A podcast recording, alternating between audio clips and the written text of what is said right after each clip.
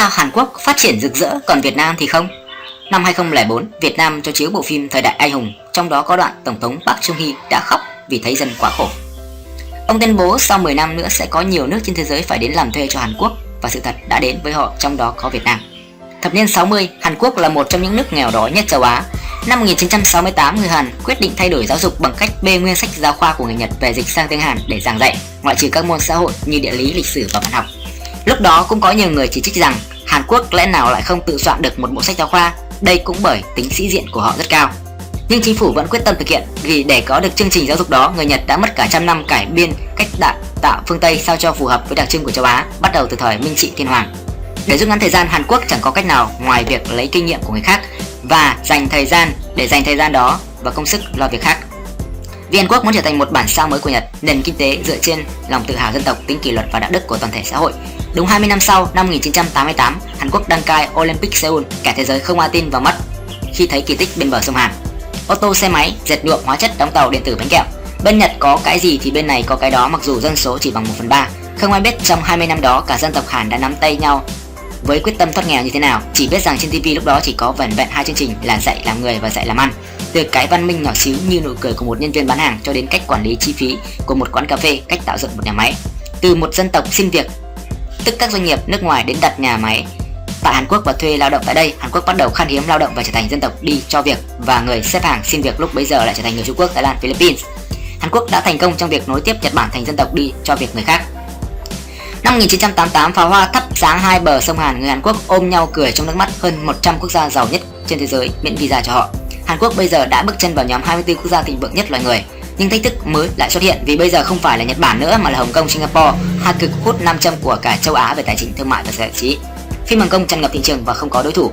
Ngay lập tức, người Hàn tuyển tuyển chọn ra 2.000 sinh viên ưu tú nhất cử sang Hollywood điên cuồng học hành từ đạo diễn, diễn viên, phục trang đạo cụ 4 năm sau tốt nghiệp năm 1992, những bộ phim đầu tay như Cảm xúc mối tình đầu Hoa cúc vàng với một thế hệ diễn viên đẹp từng mm đã chinh phục từng hàng triệu con tim.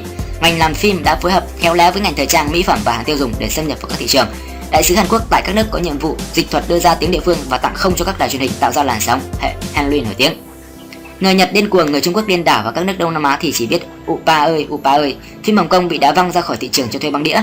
Vào năm 1988, ngoài 2.000 người đi Hollywood để xây dựng công nghiệp điện ảnh thì cũng có gần ấy người được cử sang Milan và Paris để học thời trang và mỹ phẩm.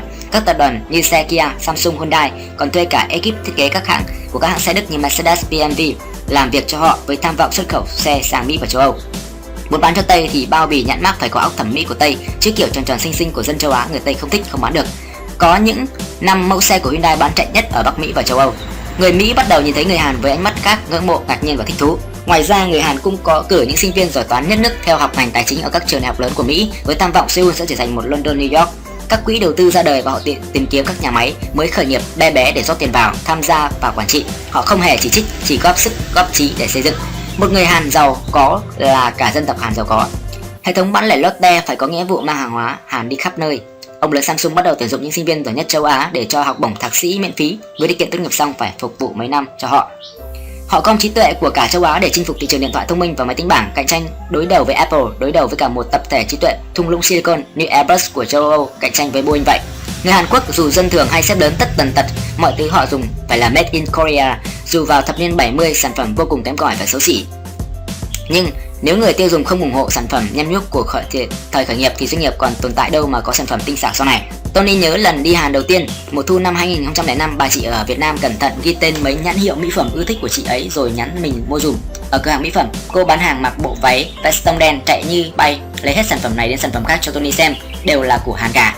Do tiếng Anh không tốt nên cô cứ giải thích bằng tiếng Hàn đến lúc giọng khàn khàn. Đến lúc này Tony lấy tay chỉ hộp phấn Lancome thì cô thất vọng òa khóc. Cô khóc vì cô đã không thành công khi tình yêu nước cô của nước cô không thuyết phục được khách hàng. Tony nhìn cô ấy sững sờ, lẽ nào chỉ là một cô gái bán hàng bình thường mà có lòng yêu đất nước mạnh liệt thế sao?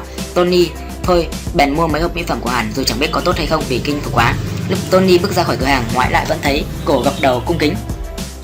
Ngoài phố, gió bắt đầu lạnh từng tốt học sinh chạy tập thể dục lầm rầm trên vỉa hè, những chiếc áo khoác theo cờ quốc gia ở phía sau lưng và Tony biết sau lưng của mỗi công dân luôn là tổ quốc.